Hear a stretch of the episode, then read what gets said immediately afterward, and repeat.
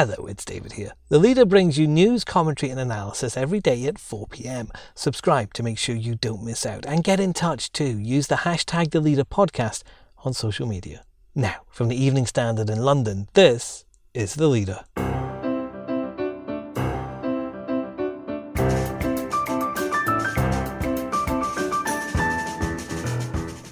Hi, I'm David Marsland, the silent lobbyists that could block Boris's Brexit bill. Now, with a majority of 80, you might think Boris Johnson has nothing to worry about in the Commons, but of course that's not true because, I, as I always say, an 80 seat majority means 18 nervous MPs. Our political editor Joe Murphy on the threats being faced by the PM. And everyone who hasn't evacuated is ready to go at a moment's notice. People are going around their homes looking at their belongings and saying, okay, like if we need to leave and our house is going to be gone when we get back, what few things are we going to take with us that we're going to have to leave everything else behind? The devastation of the US wildfires. We speak to Oregon's Vanessa Lamers on the destruction of her hometown.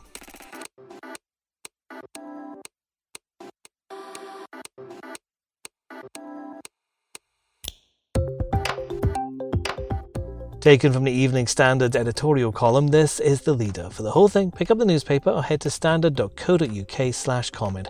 In a moment, can Boris Johnson put down a Tory Brexit revolt?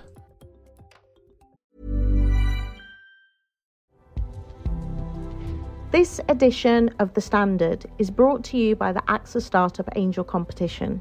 I'm Sharmadean Reid, founder and CEO of the Stack World, and I'm here to help you turn your business dream into reality. There are six chances to win the competition, including two top prizes of £25,000, mentoring from myself and leading UK founders, plus business insurance for a year thanks to AXA. Go to standard.co.uk forward slash AXA Startup Angel for details on how to enter and complete your entry by the 2nd of June 2024. Good luck.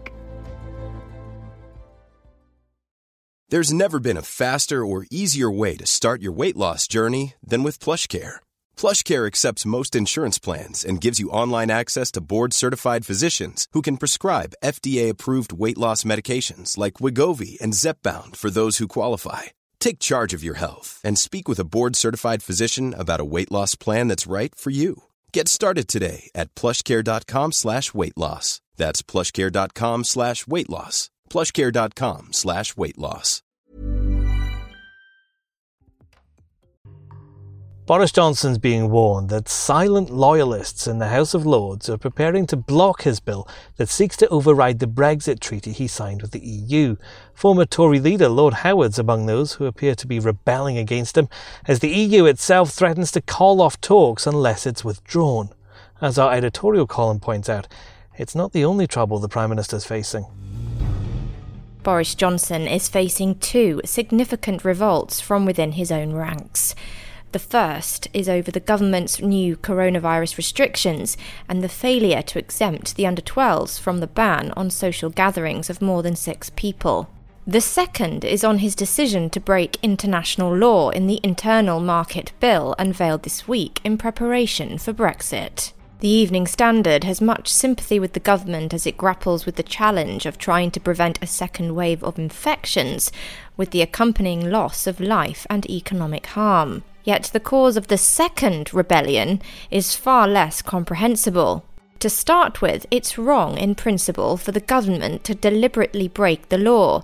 It's a tactical mistake, too, for several reasons. One is that it shattered the Tory unity over Brexit.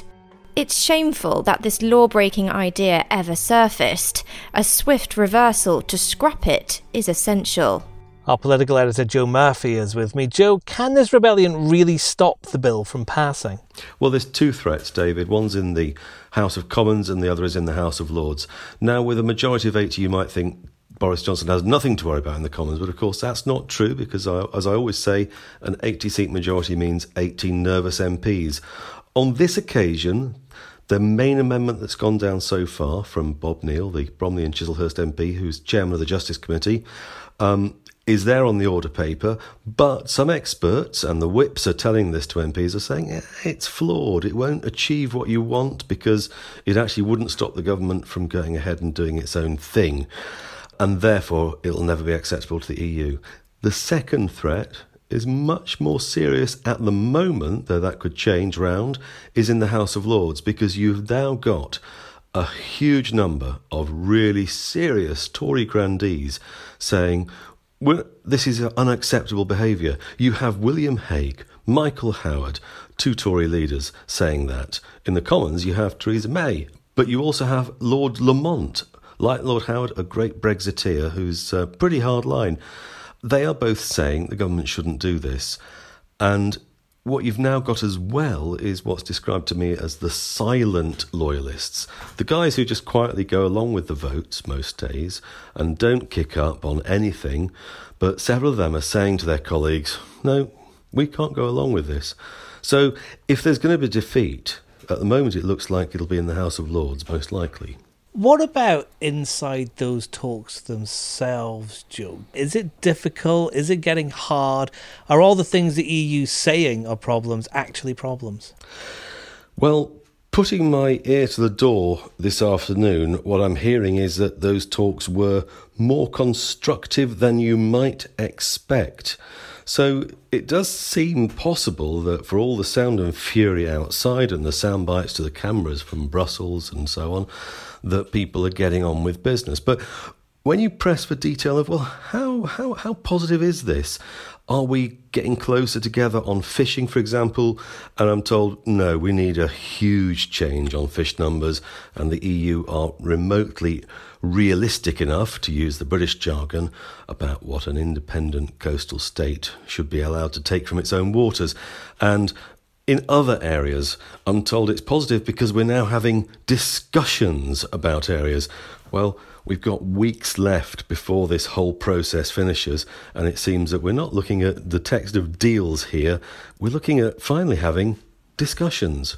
I was interested that Nancy Pelosi from the US last night was also criticising what's going on. Is there a danger to the, the UK's international reputation? Of course, there is, although practical politicians do point out that actually breaches of international treaties um, are something that happens on a regular basis, and you'll find the government sources pulling out precedents involving all sorts of countries, including Germany. But realistically, what matters is the effect in other countries, and on Capitol Hill, there's a big contingent of representatives and senators who are sympathetic to Dublin and they are saying they'll block a trade deal. And that is a practical consequence that uh, will, will, will hurt this country's hopes of, um, of a more prosperous time across the Atlantic.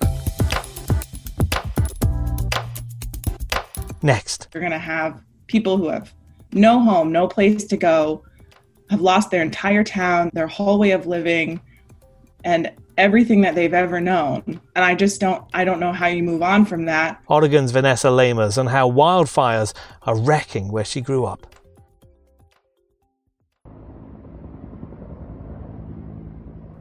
The skies above Oregon remain red as wildfires continue to ravage the state.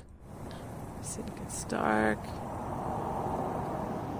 then it just gets ridiculous.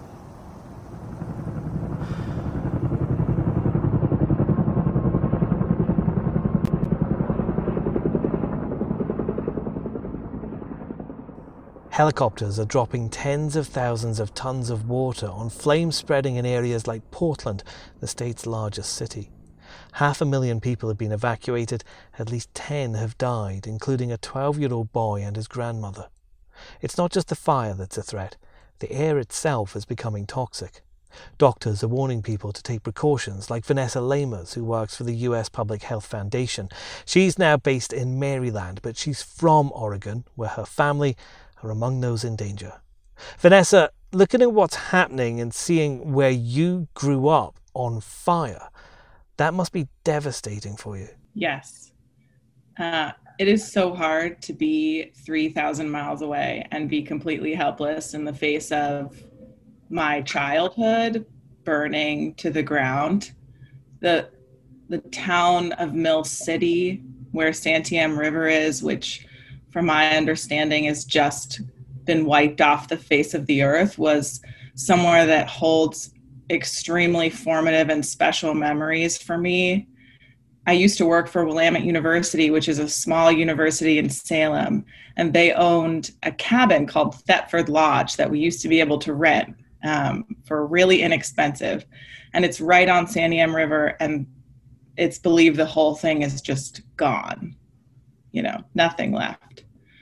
So it's it's so hard to be here and see that all happening and, and thinking about when I finally go back to see my family in Oregon that all of these places that I wanted to take my son are now going to be just completely vanished. That's like your entire history has just gone up in flames. Exactly. Yeah. I'm, I'm hopeful that, you know, the town of Salem where I grew up and my family's houses, you know, are still going to be standing by the time I get back there after the pandemic. What's hugely disruptive and terrifying is the air quality. And, you know, as a public health person, I studied air quality for a long time. I know the health effects of air quality that's this bad. So that's very frightening for me being over here thinking about um, you know people having asthma attacks because of the air quality thinking about um, you know young kids and older adults who don't have the best immune systems or the best lungs people who have covid-19 breathing this air i'm sure you've seen the pictures. You know the sky is red and we're seeing um, air particles that are basically completely unhealthy. People are being told not to go outside at all. Uh, my friend's mom said she went outside for five minutes and was like choking because the air was so thick and just disgusting um, that she just started coughing and ran back inside. I have a lot of family and friends who have evacuated. Everyone who hasn't evacuated is ready to go at a moment's notice. You know, they've put all their valuables together pictures, paperwork. They've got their bags packed. They've got, you know, the car fueled they've got their evacuation route you know this is the kind of thing people are going around their homes looking at their belongings and saying okay like if we need to leave and our house is going to be gone when we get back what are we going to what few things are we going to take with us that we're going to have to leave everything else behind? So i think that just mentally and emotionally is so hard. Is everybody you know safe? Yes we are very lucky. We've had, unfortunately, a few people have died, but um, everyone that I know is safe. Only a few people in Oregon have died. Um, people have certainly lost everything, but you know, they can start over. And I'm I'm lucky that all my family is safe. Some of my family is a little bit west of Salem too, so I'm very lucky that my dad who is older, um, is pretty far away from all the fires and is doing a good job of staying inside and not breathing that toxic air because we know from research that can increase you know heart attacks and breathing problems and asthma attacks and everything like that. So i think i'm i'm mostly worried about my older family members breathing in that air and having health effects from that. But will people be able to start over as you said, when so much has been lost. It's going to be hard for those who've been evacuated to go home and see for themselves, and eventually you're going to see this for yourself, what's been left. You know, there was a fire on Highway 22, uh, which is basically the part of Oregon that's been most affected by the Beachy fire when I was a kid. And I remember driving down the highway and just seeing out the window this whole area of land that was just black. It was you know it had been burned to the crisp. And driving that road you know several times a year for years and seeing that devastation and every time driving past it being so upset. It, it was just so scary. It came so close to the houses. And i think maybe one person had died in that fire.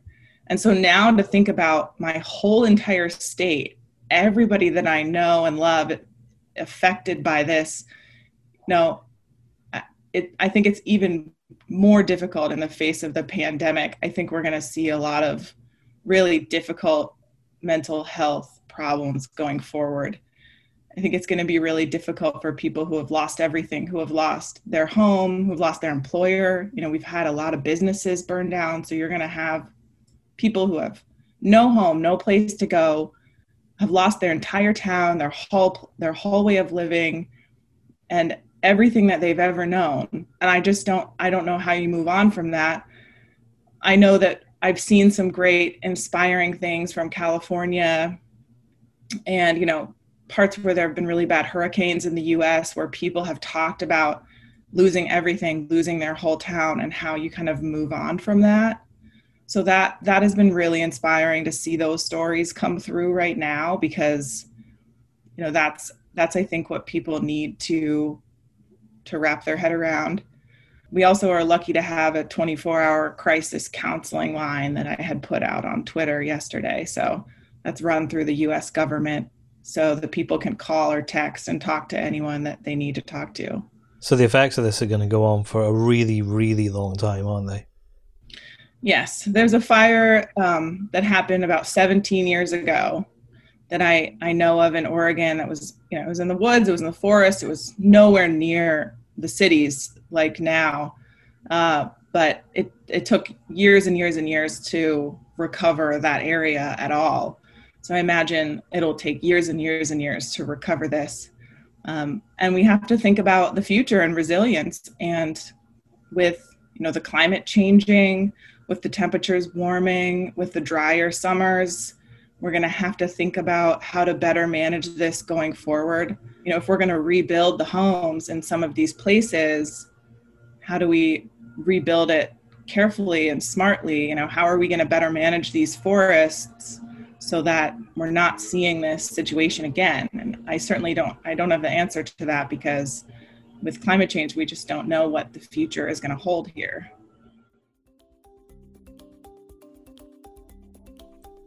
And that's the leader. You can keep up with all the latest developments with the Evening Standard's live blog, which you'll find at standard.co.uk. This podcast is back on Monday at 4 pm.